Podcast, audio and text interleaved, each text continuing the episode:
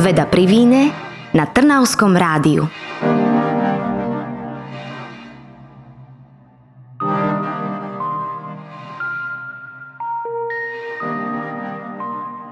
Pozdravujem priaznicov Trnavského rádia a Trnavskej vedy pri ďalšej epizóde Veda pri víne, čo je podcastová relácia na Trnavskom rádiu, ktorú nahrávame u nás v obývačke alebo gaučovni na Ústave výskum progresívnych technológií MTF STU v Trnave.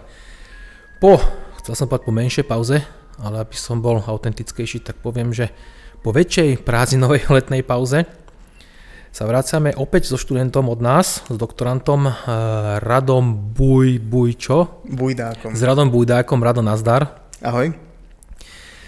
S tebou chcem pokračovať v také nejakej študentskej téme. Predtým tu bol Matej Kubiš, on tu bol doktorant Filip Perenčík a teraz dajme si do tretice všetko dobré, kým budeme pokračovať nejakou, nejakým, nejakým ďalším vedátorom. Ty si tiež doktorantom u nás, venuješ sa tiež nejaké materiálové odnoži. Áno.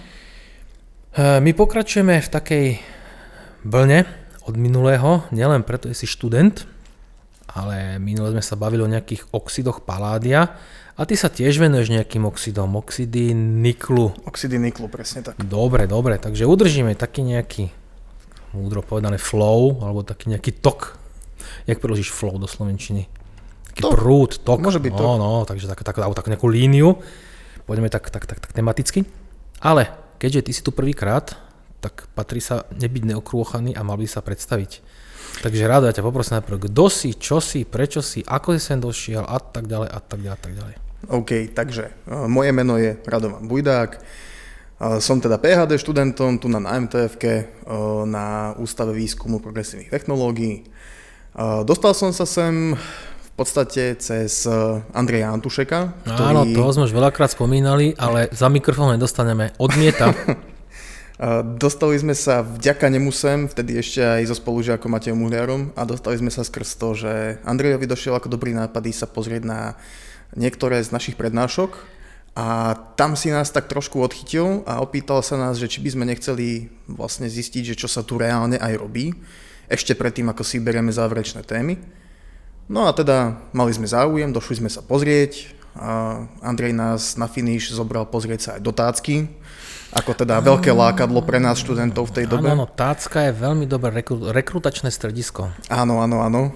No a Zapáčil sa mi taký ten koncept pristupovania ku nejakej, nazvime to, tvorbe nových materiálov úplne od začiatku, od uh, úplne proste najzákladnejších vecí a najzákladnejších výpočtov a začalo ma to baviť, tak som v tejto téme sa snažil ostať. Dobre, a v tej tácke som bol tuším aj ja. Je to dosť možné, že si tam bol vtedy aj ty. Niečo sa mi marí, že keby si mi to nepripomínal, už to mám vypadnuté, ale a marí sa mi, že v tomto rekordačnom procese som bol aj nejak prítomný. Je to veľmi možné, áno. Andrej mal veľký záujem dostať nás sem a... Tej... Išiel na to správnou cestou. Áno, áno, musím uznať, že áno. Ja hovorím, beda pri víne. tak. E, dobre, Rado, ty si Trnavák, čo si ty, odkiaľ si? Ja som mm, pôvodom od Nových zámkov, mm. dedinka Bánov pri Nových zámkoch. No. A v podstate e, momentálne ale bývam aj so snúbenicou tu na Brestovanoch, kúsok od Trnavy. Mm. Ale nenazval by som sa zďaleka Trnavákom. Proste od Nových zámkov, chlapec juhu. Áno. Kam si chodil na strednú? Čo to bolo? Stredná škola, e, gymnázium Bernolákova 37 Šurany. Dík. Bolo to akože jazykové gymnázium, ale teda miesto jazykov mňa to skôr ťahalo práve takým tým matematicko-informaticko prírodovedným smerom. Mal som tam aj nejaké jazyky, povedzme, že 5 rokov ruštinu a v podstate od začiatku na celom gymnáziu 8 rokov angličtinu, ale vždy ma to ťahalo viac tým prírodovedeckým smerom. Uh-huh. To bolo jazykové gymnázium v zmysle, že mal si tam veľa jazykov, ale mal si aj vyučovací jazyk nejaký? Ono to bolo jazykové gymnázium v zvláštnom zmysle, pretože na výber tam bolo z jazykov angličtina povinná a potom výber buď nemčina alebo ruština. Uh-huh. Vyučovanie bolo v Slovenčine a ono... A, tak. S... Nie som si istý, z akého dôvodu sa to vlastne volalo jazykové gymnázium. Uh-huh. Ale no. teda bolo to jazykové Lebo ja som mal niečo podobné, a to bolo ako bilingválne, že my sme mali vyuču, vyučovací jazyk francúzštinu. Oh. A veľa ľudí to bralo presne tak, že to je akože jazykové. Nie, nie, nie. To uh-huh. vždycky aj na rodičkách potom na rodičku vysvetlili, tým nie. To bolo gymnázium zamerané veľmi na prírodné vedy, len vyučovací jazyk francúzština. My sme teda mali slovenčinu, uh-huh. angličtinu sme mali vyučovanú perfektne, ale z ruštiny si doteraz až tak veľa nepamätám, ale to môže byť aj skrz to, že strašne veľa rokov som ju nepoužíval na nič. Uh-huh. Maximálne sem tam prečítať pár slov v azbuke, keď sme boli niekde za hranicami alebo tak. A čítaš ešte azbuku, ne? Rozpomenul by som uh-huh. si. Ja som mal ruštinu na základnej, koľko? 4 roky, tak nejak, akože po rusky, a čo by som mal povedať? Hm? Azbuka ešte ide. Dobre, takže to bol Rado, Rado v Šuranoch na 34, či ako Šurane 34? Či Bernoláková 37. 7, výborné, už som bol vedľa, 3 bloky. Bolo to gymnázium nazvané podľa ulice, na ktorej sídlilo. E, dík, sme radi, že to už vieme. Odtiaľ si išiel na MTF. Takto, predtým som si ešte preskákal uh, skúškami, alebo respektíve vyskúšal som si iné výšky. Uh, jaké? Um, tam som sa ťahal zameraním strojariny. Uh-huh a zistil som, že celkovo zameranie strojariny ma až tak neťahá. Či STU Bratislava? Áno. A dokonca som skúšal byť aj rok v Brne, len tam to bola veľká hlúposť z mojej strany, pretože ako čerstvo 18-ročný chlapec som išiel do Brna za hranice, kde zrazu som nemal nad sebou absolútne žiadnu nejakú extra kontrolu. Tým pádom nemôžem povedať, že bolo by to veľmi úspešné. No a v podstate potom som teda išiel, že dobre, budem si držať stále strojarinu, tak som šiel do Bratislavy. A tam som si uvedomil, že samotná tá strojarina ma až tak nebaví, ale strašne ma tam bavili materiály. Uh-huh. Vyslovene predmet zameraný na skúmanie materiálov uh-huh. a podobne. Čiže v tom Brne si tiež strojarinu, hej? Áno. Uh-huh. A v podstate tým pádom, že začali ma bať materiály, tak som si povedal, že OK, už keď sa mám do niečoho pustiť, čo ma bavilo, tak nech to spravím poriadne uh-huh. a nech teda idem priamo na odbor, ktorý by bol vyslovene zameraný na to, čo ma bavilo. Uh-huh. Nech to a nemám okrajovo zo to bol aký? Na MTF to bolo materiálové inžinierstvo. Dobre. Ono ešte musím dodať, v Bratislave ja som pôvodne išiel na odbor automobily, lode a, a mm, spalovacie motory. Tam taký nejaký je, to viem, no. Bol. Tam ide o to, že tie lode. To ma vždycky strašne fascinovalo. Obrovské kolosy jednoducho na vode, strašne ma fascinovali lode. Po prvom roku ten odbor bol zrušený na automobily a mobilné pracovné stroje. Tie lode odtiaľ boli škrtnuté. Mm. Mne tam proste každá jedna motivácia, ktorú som mal tam zostať, týmto pádom padla. Takže... A to koľko trval ten študijný odbor? Akože e, nevieš, kedy ho založili? Lebo lode, Neviem, kedy ho také... založili, bol dlho. A máme na Slovensku nejakú výrobu lodí? Uh, neviem, či vyslovene výrobu lodí, ale tu skôr sa to dá pozerať štýlom, že máme Gabčíkovo, lodenice a podobne. To áno, však Dunaj tu je nejaká tá riečná plavba, samozrejme my nemusíme produkovať iba niečo, čo je u nás, však ľudia môžu ísť von len také, také exotické lode. Áno, viem si predstaviť, videl si tankery, Videl áno, si áno. Majersk, to tie strašné kontajnerové lode. Áno, áno. Alebo takisto proste staré historické, obrovské kolosy, nejaké krásne drevené s veľkými plachtami a Nemy, nemyslím, že to bolo cieľom tohto študijného odboru. Nie, určite to ne, určite nebolo cieľom tohto študijného odboru plachetnice, ale všeobecne lode ma vždycky fascinovali. Lode to... sú fajn, áno, áno, áno. áno. Obrovské kolosy. A je dokonca jedno, či to sú lode na vode alebo vzducholode. Proste veľké kolosy plaviace uh-huh. sa niečím. Uh-huh. Dobre, takže MTF. Tak.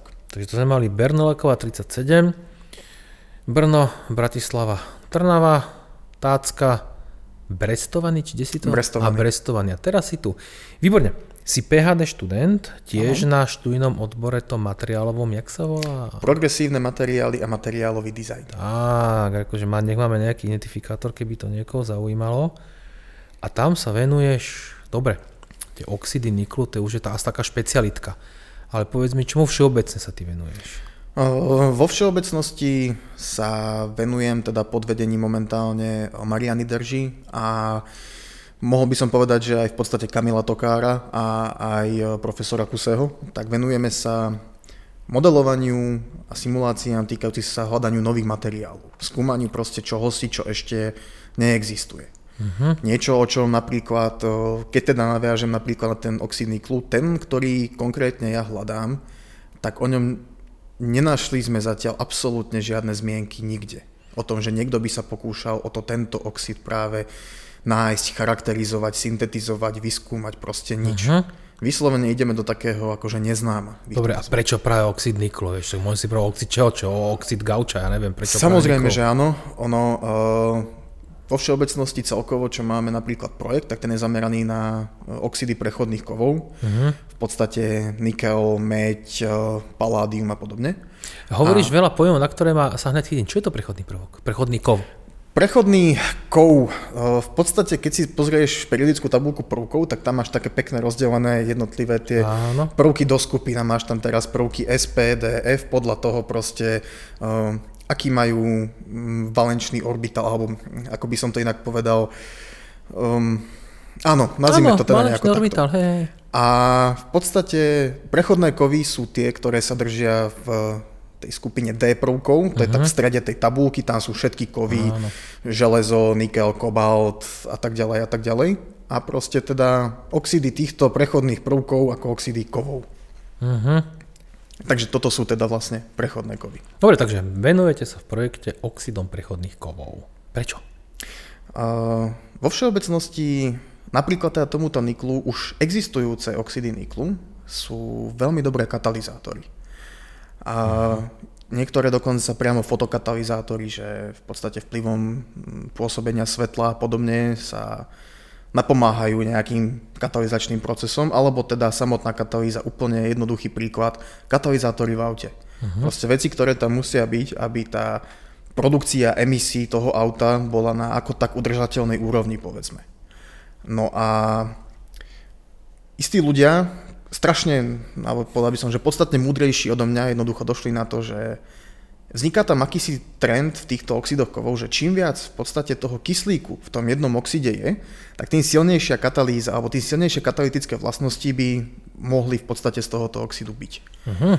A my teda sa snažíme nájsť nový oxid tohoto niklu s tým, že existujú nám zatiaľ tých pár oxidov, čo je, tak dobre z nich popísaný je iba jeden, a potom v podstate sú ďalšie, o ktorých sa vie, že áno sú, ale nie sú až tak dobre charakterizované. Uh-huh.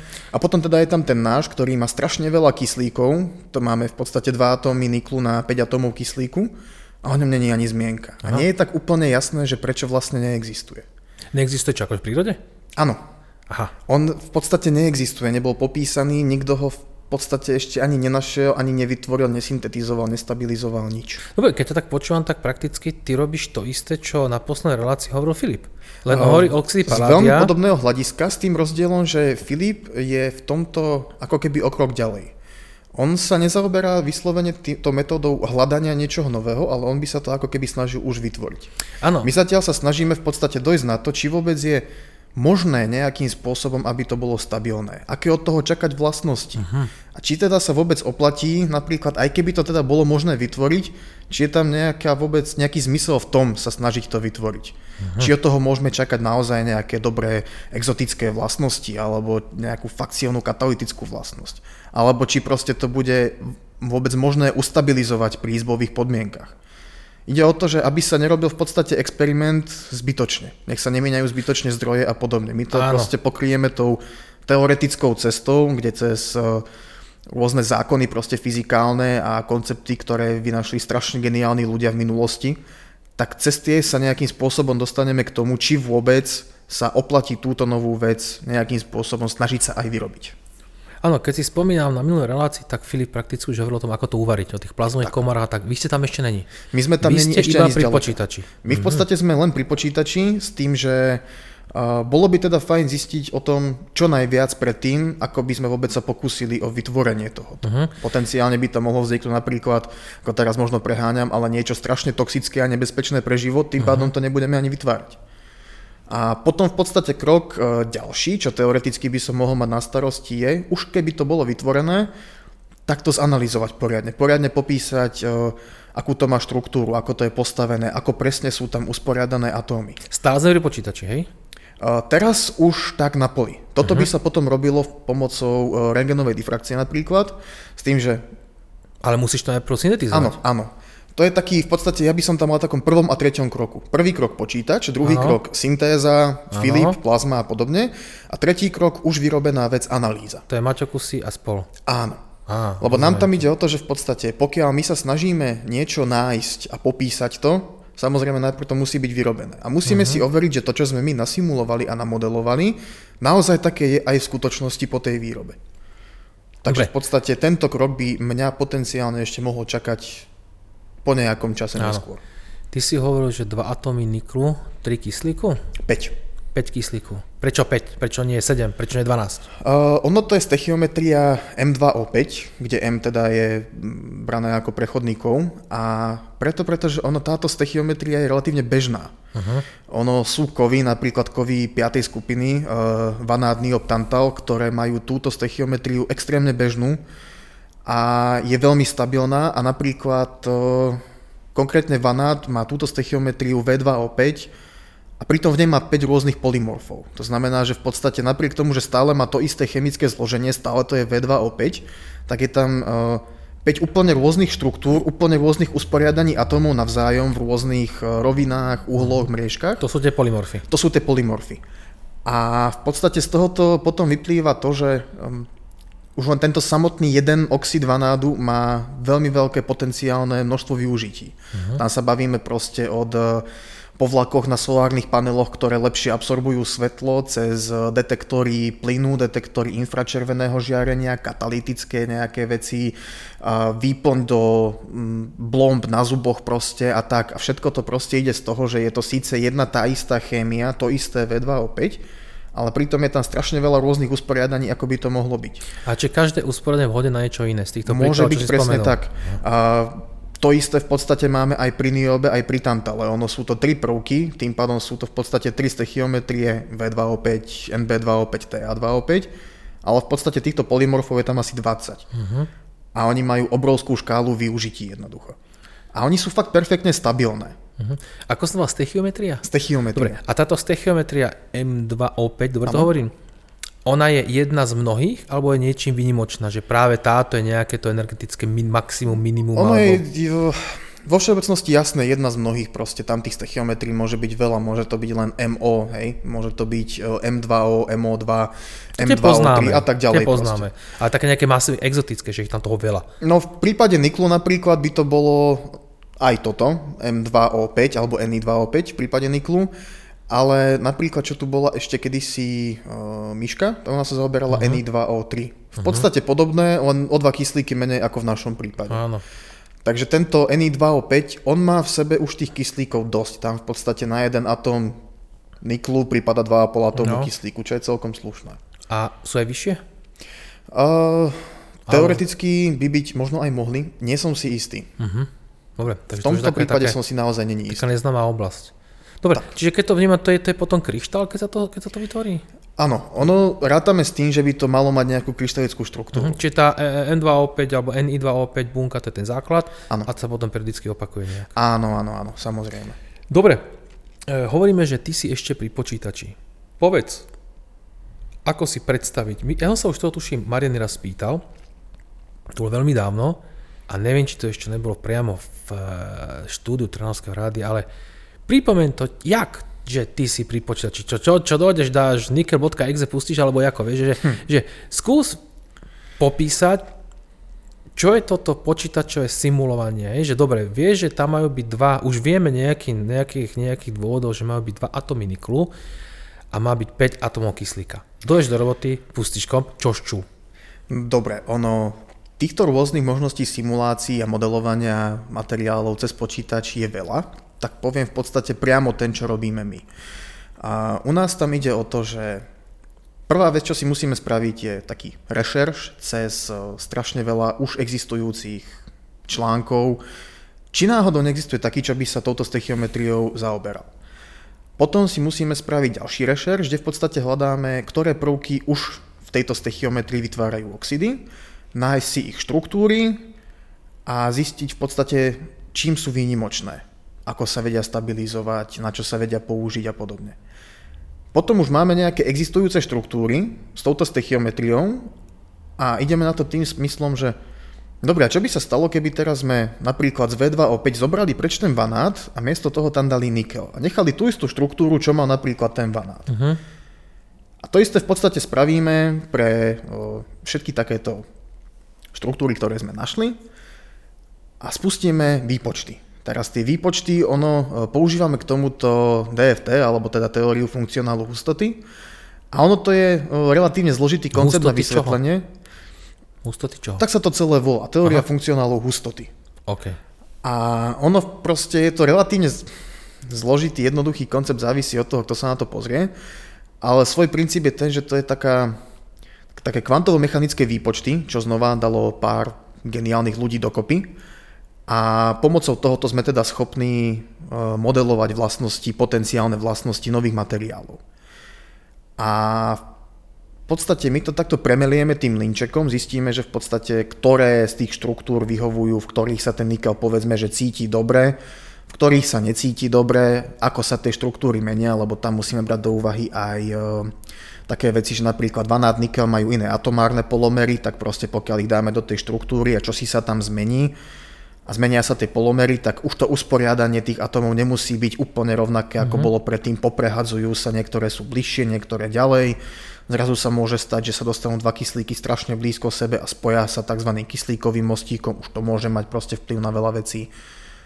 A proste potom, ako spravíme tieto výpočty, tak analýzujeme. Uh-huh. A analýzujeme a analýzujeme a robíme ďalšie výpočty a hľadáme konkrétne vlastnosti proste. Ja ťa zastavím ešte s konečným vlastnostiam.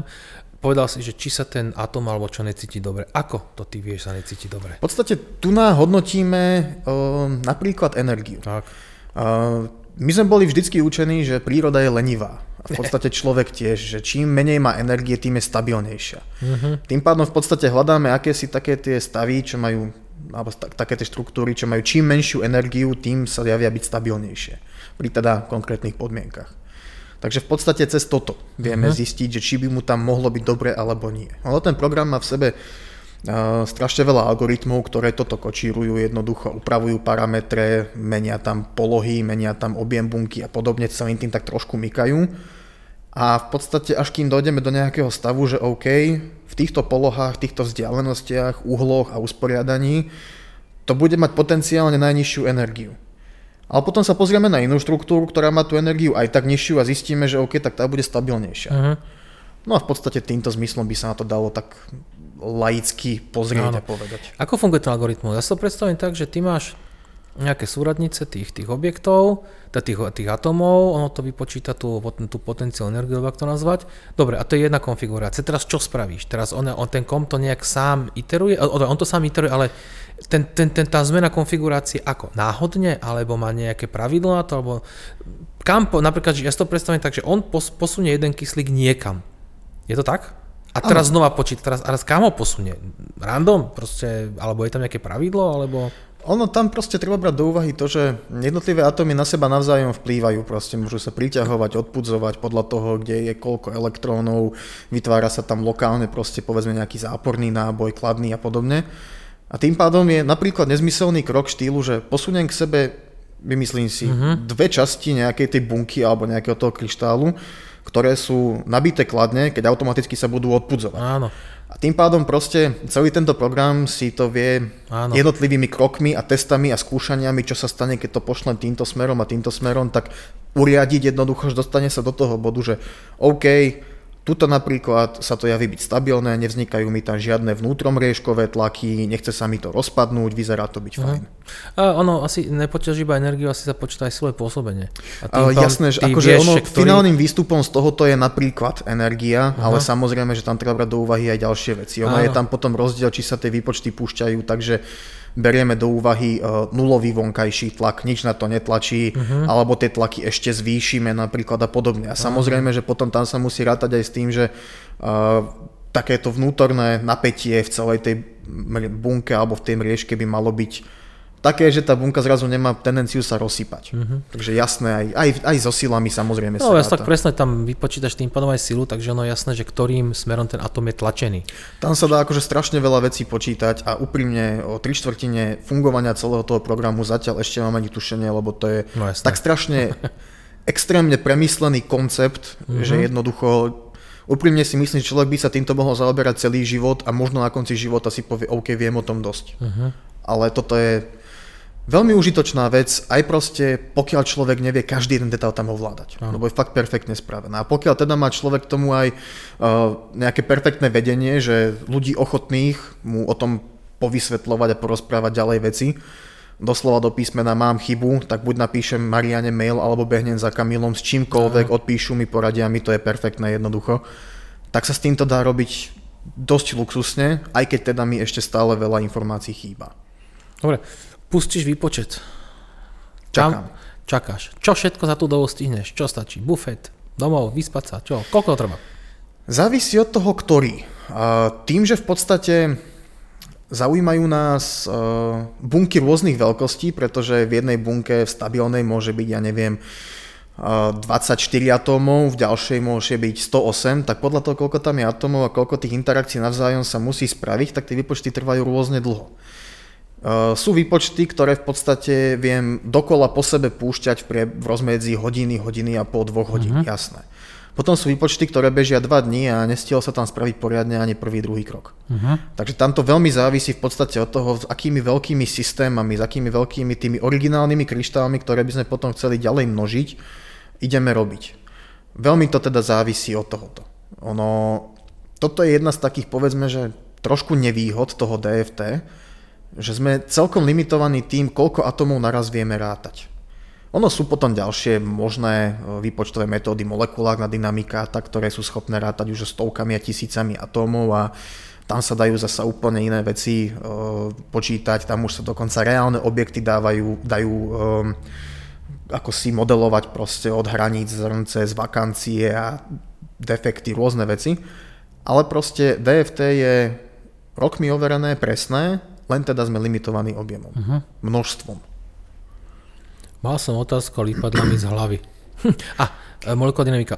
E, vy robíte aj, to, to, to, to som mi skočil e, do otázky, či vy robíte aj molekulovú dynamiku, alebo to iba jedna z možností. Molekulovú dynamiku si predstavujem, že vyslovene, že tam nepočí, lebo takto, to čo si doteraz hovoril mi pripadalo, ako keby si počítal iba, chce sa dostať k tomu finálnemu štádiu, to je tá, tá, tá konfigurácia toho NI2O5, ale molekulová dynamika vyslovene popisuje celý proces, ako to vzniká, čiže interakcia molekúl. Tu nerobíte molekulovú dynamiku, či? O, zatiaľ ja som sa k tomu mm, nedostal. O, v júni alebo v júli. Na prelome júnu júlu som bol na školení v Nemecku, kde práve prezentovali svoj software konkrétne na molekulárnu dynamiku. Uh-huh.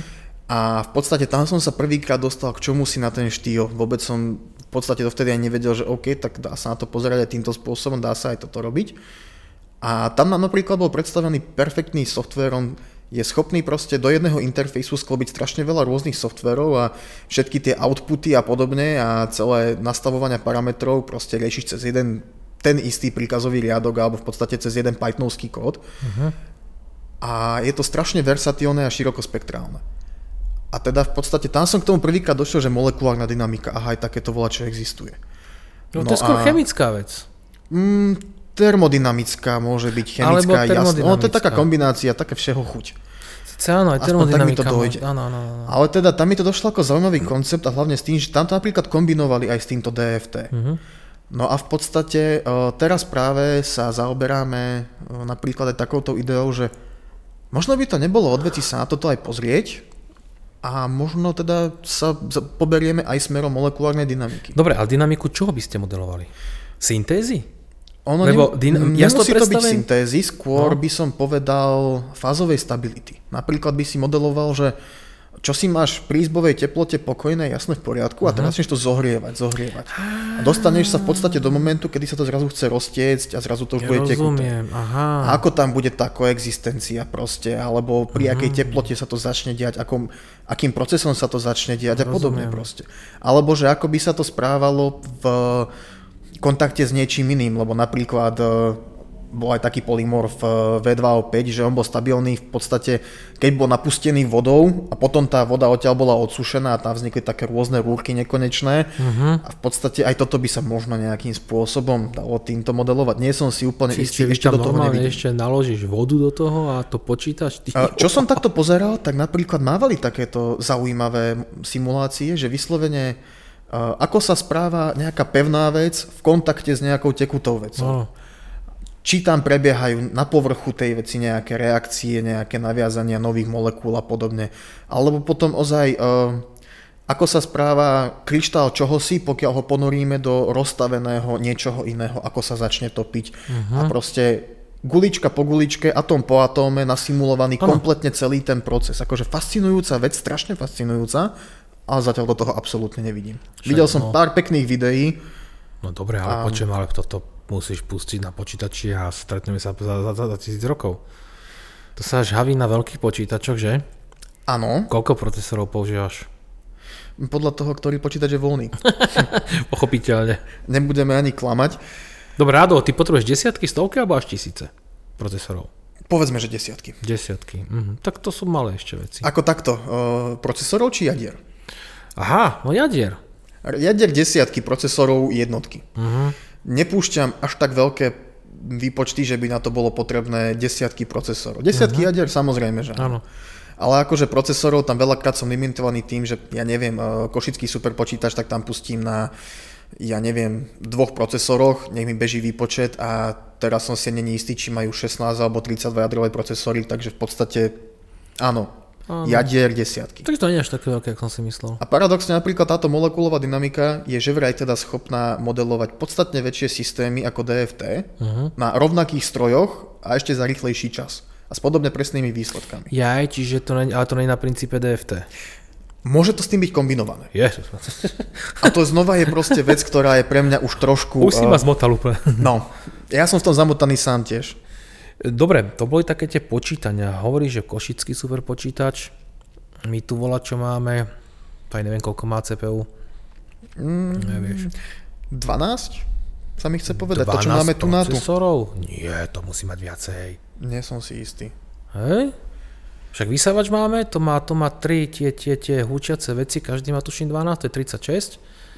Jako áno, teraz je otázka, či procesor alebo jadro. Ja som si absolútne není istý, Aha. proste len viem tak, že bežia tam teraz výpočty, čo tam máme pustené evolučné algoritmy, bežia tam výpočty e, rôzne iné a viem, že 12 zatiaľ ich beží na, Mhm. naraz. Lebo som sa viacej ľudí pýtal, koľko tu toho máme a zatiaľ ešte nikto neodpovedal. Ja ani neviem. No však rovný nikto nevie, dobre. Na STU volá, čo máme, možno pre takých tých, ak to počúva niekto a má radi tieto IT veci, teraz je taký boom s tými, gra- no boom, sú moderné tie grafické karty. Áno. Je to vhodné pre vaše výpočty? Uh, možno by sa na tom dalo niečo robiť. Týmto smerom som sa na to ešte absolútne nepozeral. No to je Ono skôr taká IT úloha. Áno, ono ja ani neviem, ako presne by napríklad toto fungovalo, ako by sa to muselo naparametrovať, alebo ak bych to povedal, ale v blízkej dobe má byť kurz, čo organizuje v podstate Slovenská akadémia vied. Oni teda robia takéto IT kurzy online a jeden tam z nich je presne zameraný aj na využitie grafických v podstate kariér Mhm. na počítanie. Lebo ono to nejde použiť na všetko. Áno, Takisto, jak je ten, taký, taká ten novinka, že kvantový počítač, to tiež sa nedá použiť úplne na všetko. jasné. Ono, viem, že napríklad DFT beží aj na grafických, Á. ale netuším ako. Ono tam, keď si pozrieš niekedy náhodou, um, samozrejme pri každom článku, keď sa takto publikuje, tak sa uvádza, čo bolo počítané presne, aké parametre a tak a sem tam tam býva uvádzané, že aj na koľkých jadrách to bolo počítané a za akými kapacitami a akú dlhú dobu to vlastne bežalo. A niekedy sú tie čísla šialené proste. Tam Jasné. veľakrát, keď je vyčlenených 400 procesorov, kde každý má 32 jadier a do toho ďalších 150 grafických kariet a všetko to beží iba na to, aby sa počítala jedna konfigurácia. Akože to je šialené. Áno, áno, áno. Ale to je šialená spotreba energie. Akože to, to je neskutočná spotreba energie. Dobre, dobre, počítame oxidy niklu Ni2O5. Dajme tomu, že už to teda vypočítaš a tak, alebo ja neviem, môžem povedať, že už to vypočítaš, ale ne, poviem tak, že už nájdeš nejaké riešenie, dajme tomu, alebo a, a nájdeš riešenie? Môže sa stať, že nenájdeš riešenie? Lebo ty sa vyjadril docela tak abstraktne, že, že vy ešte neviete. Filip, ten už je jasný. Ten už má napočítané, oni už si ty ozaj Filip počíta, alebo on je skôr experimentátor? Filip je experimentálny, Filip nepočíta. A počítal niekto iný, dobre. Tak dajme, a môže sa tebe stať, že ty vôbec nenájdeš, že výsledkom tvojho PHD bude, že nedá sa svíciť, jak sa hovorí v Trnave? Že proste, že NI2O5 nestabilný, alebo, alebo, alebo nevyhovujúci, alebo... No samozrejme, že sa môže stať, že by to bolo nestabilné. Takto, čo je to nestabilné? Môže to byť napríklad vec, ktorá je nestabilná pri izbových podmienkach, ale zároveň by úplne v pohode existovala pri extrémnych tlakoch a teplotách. Mhm. A dopadneme s tým takisto, ako dopadne diamant, že vytvoríš ho pri extrémnych podmienkach a on potom je relatívne stabilný aj pri izbových, že trvá Áno. veľmi veľa tisíc rokov, kým sa rozpadne. Áno. Takže toto môže byť veľmi obdobná vec, proste nájdeme to štýlom OK, potrebujem na to extrémne tlaky, extrémne teploty, vytvorím to a potom to tak strašne rýchlo schladím, že sa to ani nestihne rozpadnúť. Napríklad. Takže ono tam skôr by sa možno... Uh, miesto rozmýšľania nad tým, že či sa to podarí alebo nie, tak skôr hľadať ten spôsob, že ako to mám spraviť, aby sa to podarilo. Rozumiem. Že ani nad tým nerozmýšľať takým štýlom, že nedá sa, ale skôr štýlom, ako ma naučil napríklad Palonok a perfektný prístup. To, že to doteraz nikto takto nespravil, neznamená, že sa to nedá. Uh-huh. Tak dobre, tak dajme tomu, že prinútime ho byť stabilný. Uh-huh. Že už máme teda nejaký volač, nejakú tú súčiastku, nejaký materiál, nejaký kus železa. Prvé to všetko železo. Niklu. to, to je úplne jedno, prvé to železo. Cvenga to je to tvrdé. Áno. no a dobre, tak už to akože máme, tam nemáme to ešte syntetizované, máme to v počítači. Ale môže sa stať, že ty potom, potom sleduješ ešte vlastnosti a zistíš, že nemá to také, také zemé vlastnosti. Môže sa stať, hej? Môže. No, čiže my vôbec, my vôbec nevieme, nevieme nič teraz ešte o tom, hej? Zatiaľ nie. Zatiaľ mm-hmm. máme len taký predpoklad, že uh, mohlo by to potenciálne mať naozaj exotické vlastnosti. A Ale ten, prečo si myslíš, že by to mohlo mať? A ten predpoklad v podstate vychádza z toho, že keď sa pozrieme napríklad teda na uh, Vychádzaš oxidy, z tých ostatných? Presne, ani, ani nie, že vychádzam z ostatných, ale alebo povedzme, že áno. Pozriem sa na to, že OK, máme tam tieto oxidy, ktorých je M2O5, hej, z stechiometria. A máme tam ich rôzne polymorfy a strašne široké spektrum použitia a tak ďalej a tak ďalej. Ale keď sa na to pozrieme čiste z takého iba chemického hľadiska, tak v podstate oni sú perfektne vyrovnané. Proste je tam tak presný pomer vanádu napríklad ku kyslíku, že není tam absolútne žiadny voľný elektrón, nič, proste je to pekne stabilné a proste nemá to teda žiadne voľné elektróny, hej. Potom sa pozrieme na to, že OK, keby sa nám to podarilo spraviť práve s tým niklom, tak zistíme, že zrazu nám tam ostane strašne veľa voľných elektrónov. Elektróny teraz proste robia nejaké reakcie, strašne dávajú optické vlastnosti, povedzme, že majú na starosti a vodivostné a tak ďalej.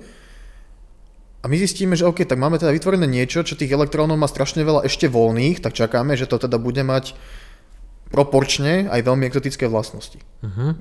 Napríklad toto je taký jeden dôvod, prečo to čakáme. Uh-huh. Druhý dôvod je presne ten, čo som už spomínal, že uh, už bolo v podstate vyskúmané, že množstvo tých kyslíkov v nejakom tomto oxide má na starosti zvýšenie katalytických vlastností.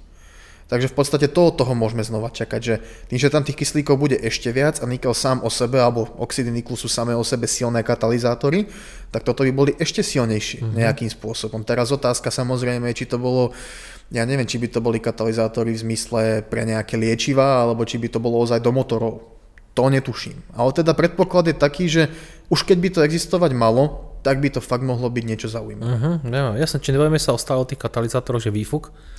Povedzme, že, že, že áno. Katalizátor ako, ako mašinka, alebo mašinka, jak to poviem, nejaké prostredie, nejaký materiál, ktorý katalizuje chemické reakcie. Čiže Áno, ich, nazvime to takto. Čo je to katalýza? Urýchlenie alebo sprostredkovanie reakcií? Skôr sprostredkovanie, nie? Lebo prebehne tá reakcia bez katalizátora?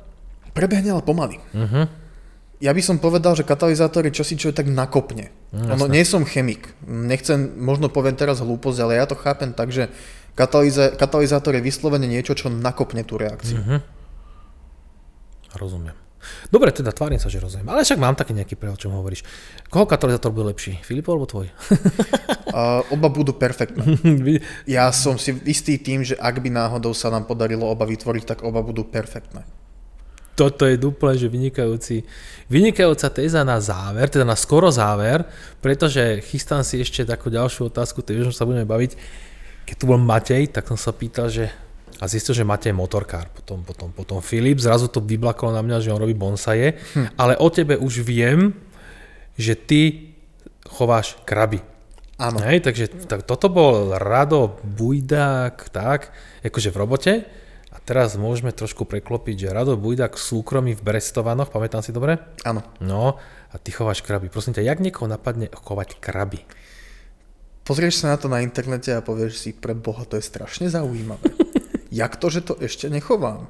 A potom zistíš, že existujú aj také kraby, ktoré sú malinké, že na to nepotrebuješ obrovskú nádrž, také, čo sa nepapajú. Mm-hmm. A že sú strašne farebné a dokonca sú ešte aj suchozemské a sú strašne aktívne. Teda tak to bolo písané, není sú až tak aktívne. No a teda sa na ne pozrieš tým, že toto musím mať. A začneš si o tom čítať a zistíš, že ono v podstate to ani není až tak ťažké v podstate spraviť tomu podmienky a potom ideš na jednu výstavu zvieratie, kde sa proste tam týpka predávajúceho opýta, že ako často to musíš krmiť, on ti povie, že keď tomu 10 dní nedáš žrať, tak on je úplne v pohode. A zrazu ani nevieš, ako a zistíš, že si si objednal tých krabov a staváš im akvárium alebo paludárium a zistíš, uh-huh. že a ja mám kraby. P, Paludárium. Uh, čo je to? To sa hovorí v podstate takým na pol ceste medzi teráriom a akváriom, že máš v podstate suchozemskú časť a máš vodnú časť.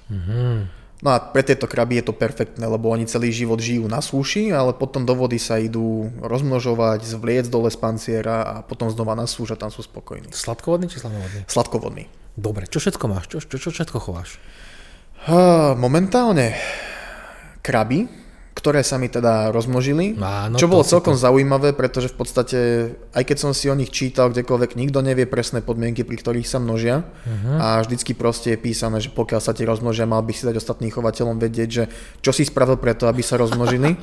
A tým, že u mňa to bolo úplné prekvapenie, absolútne som to nečakal, len snúbenica zrazu raz povedala, že máme malých krabov, tak jednoducho som ostal pav, že OK. Však to ja som behal po ústav, všetkým hovoril, že Áno, áno, áno. sa narodili kraby.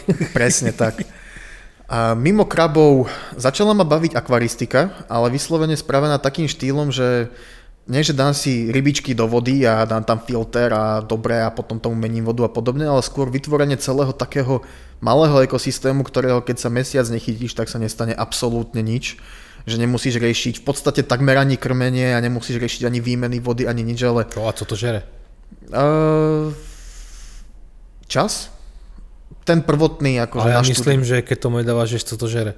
Však to musí No to tak treba, uh, takto. Uh, tam sa na to skôr ja pozerám tým štýlom, že treba tam dať strašne veľa rastlín, uh-huh. ako filtre. Rastliny začnú proste sem tam im odumierať niektoré listy a podobne, uh-huh. ktoré úplne v pohode môžu slúžiť ako potrava pre malé krevety. Uh-huh. Vytvárajú A sa máš tam... teda aj krevety? Áno. No. A vytvárajú sa tam nejaké riasy, ktoré môžu slúžiť ako potrava pre krevety a prísavníky a slimáky. Teraz dajú sa tam nejaké malé ráčiky napríklad, ktoré spapajú, uh, keď nejaká rybka zomrie, alebo zomrie kreveta, alebo čokoľvek padne to, tak miesto toho, aby to tam dlho hnilo a púšťalo amoniak, tak to rá- ráčiky to spapajú a sú spokojné.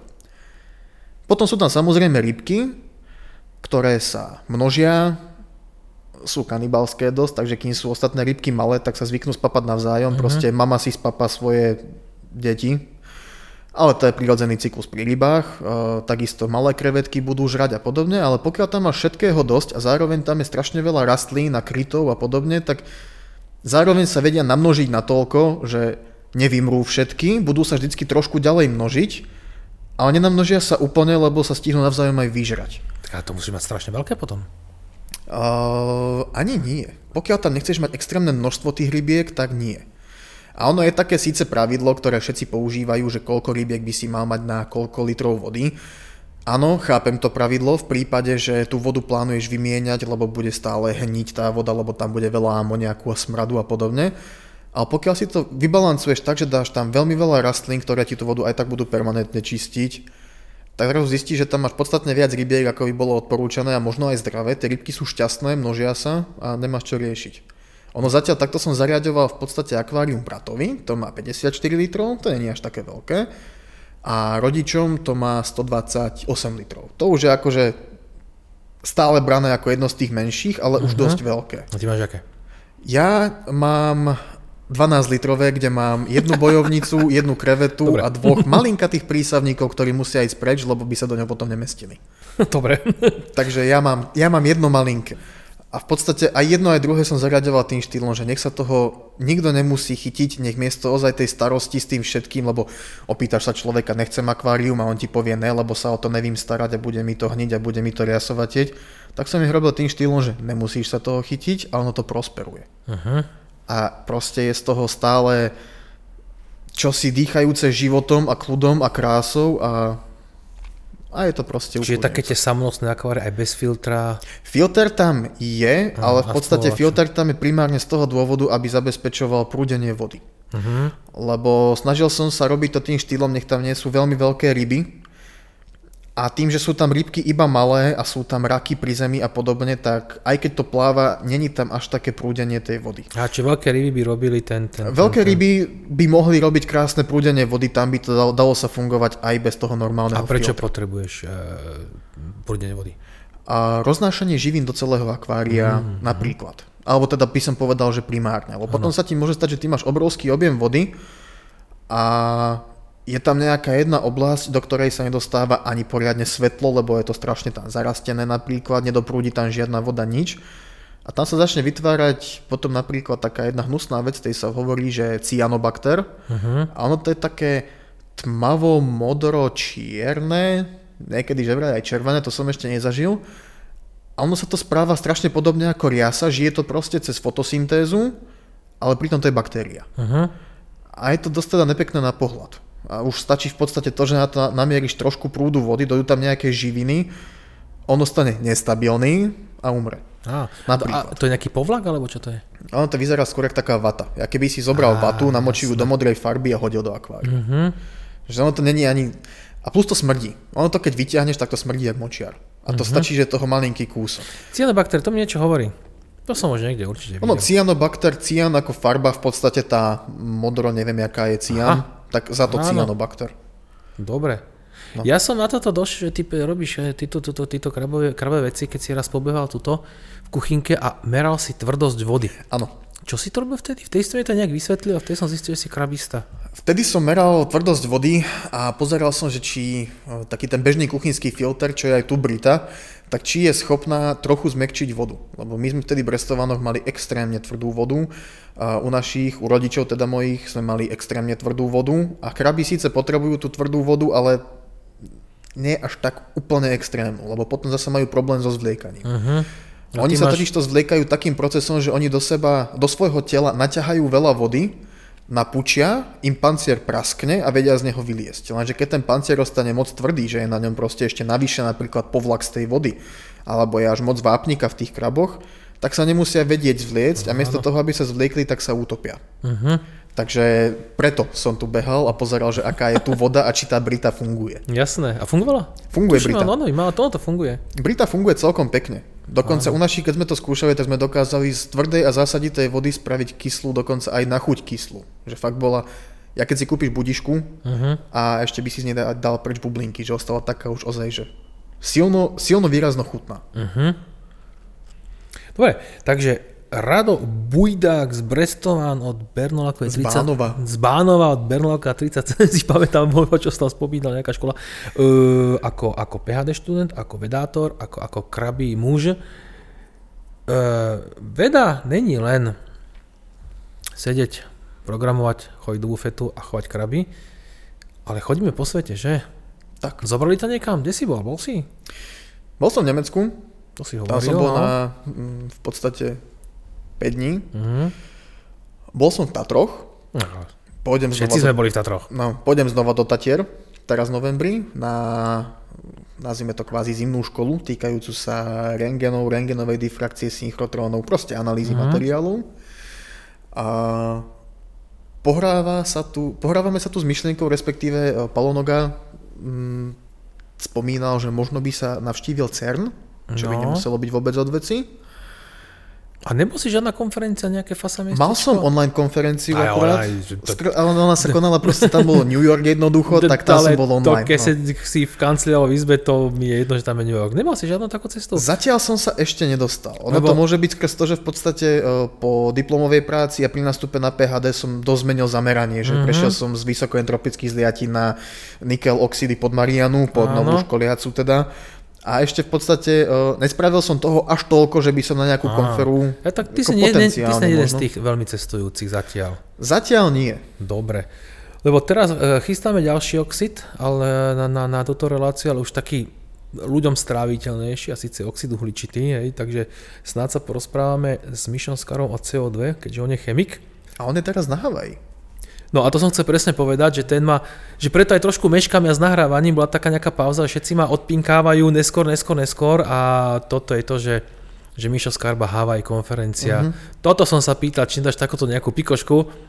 Nemám akú zatiaľ. Áno, áno, áno. Konferencia na Havaj to uznie dobre. Akože obcestoval som si, ale nie je takto konferenčný. Nie v rámci pracovného, áno. Tak. Lebo to je taký, to je, pre mňa to je, toto je akože vedecký, vedecký svet, hej, že trošku sa aj chýba. Teraz doktorant eh, Dodo Magdalen, čo tu už párkrát bol, ten je v ESA v Madride, ideme za ním teraz aj s novým doktorantom, potom ideme spolu do Japonska, ide prezident, má tam nejakú sériu prednášok. Nezoberieš ma do Japonska? E, Posta sa do radu.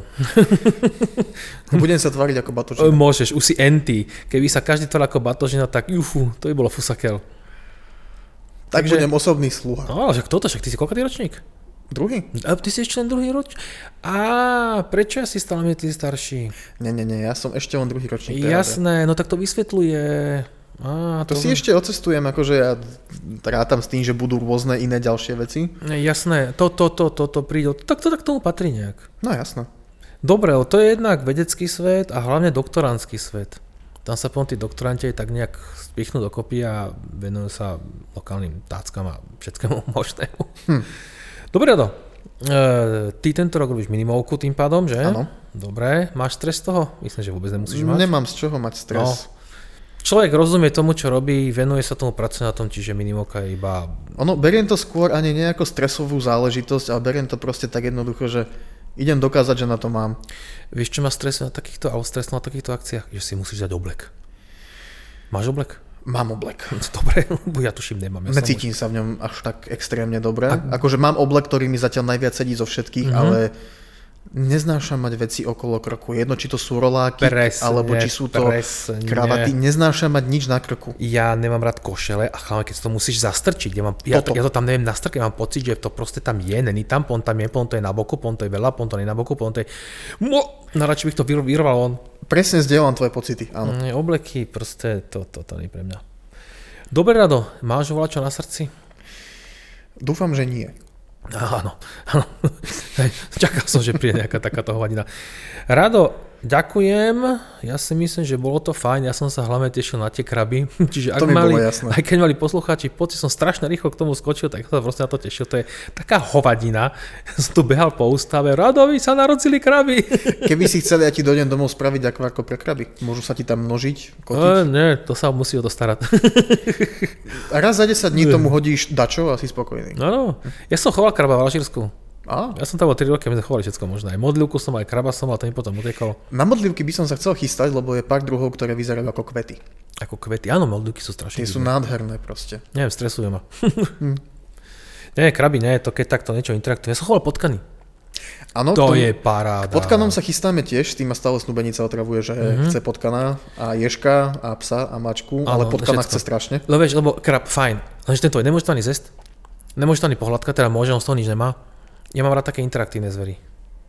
Áno, potkany sú zlatučké. Áno, áno, áno. Oni sú aj dosť akože, dosť to v hlave, že nie je to, nie je to blbé. No sú veľmi inteligentné, to áno. Áno, áno, áno. Ako jedným z mojich, povedzme, že dlhoročných snov by bolo napríklad takto chovať vrany.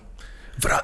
Lebo vrany mi dojdú extrémne inteligentné. Proste Oni to... aj sú, neviem či konkrétne vrany, alebo nejaké krkavce, alebo nejaké Krkavce haflač. všeobecne sú inteligentné. Áno, Mne sa strašne páči, keď si tu nájdem pred ústav zapáliť a sledujem, keď vrana letí a pustí orech na cestu, aby ho proste rozbil. Počkaj, videl si to? Áno, ty sme to rozhovali, to videli vlastne. to aj na auto padá väčšinou. Áno. A proste, ale vrany za jedno, že vraj strašne dlho žijú, neviem, či mm-hmm. až mhm. desiatky rokov, či až nejak 60 desiatky? rokov sa nedožíva vrana. 60 rokov sa mi zdá. Čože?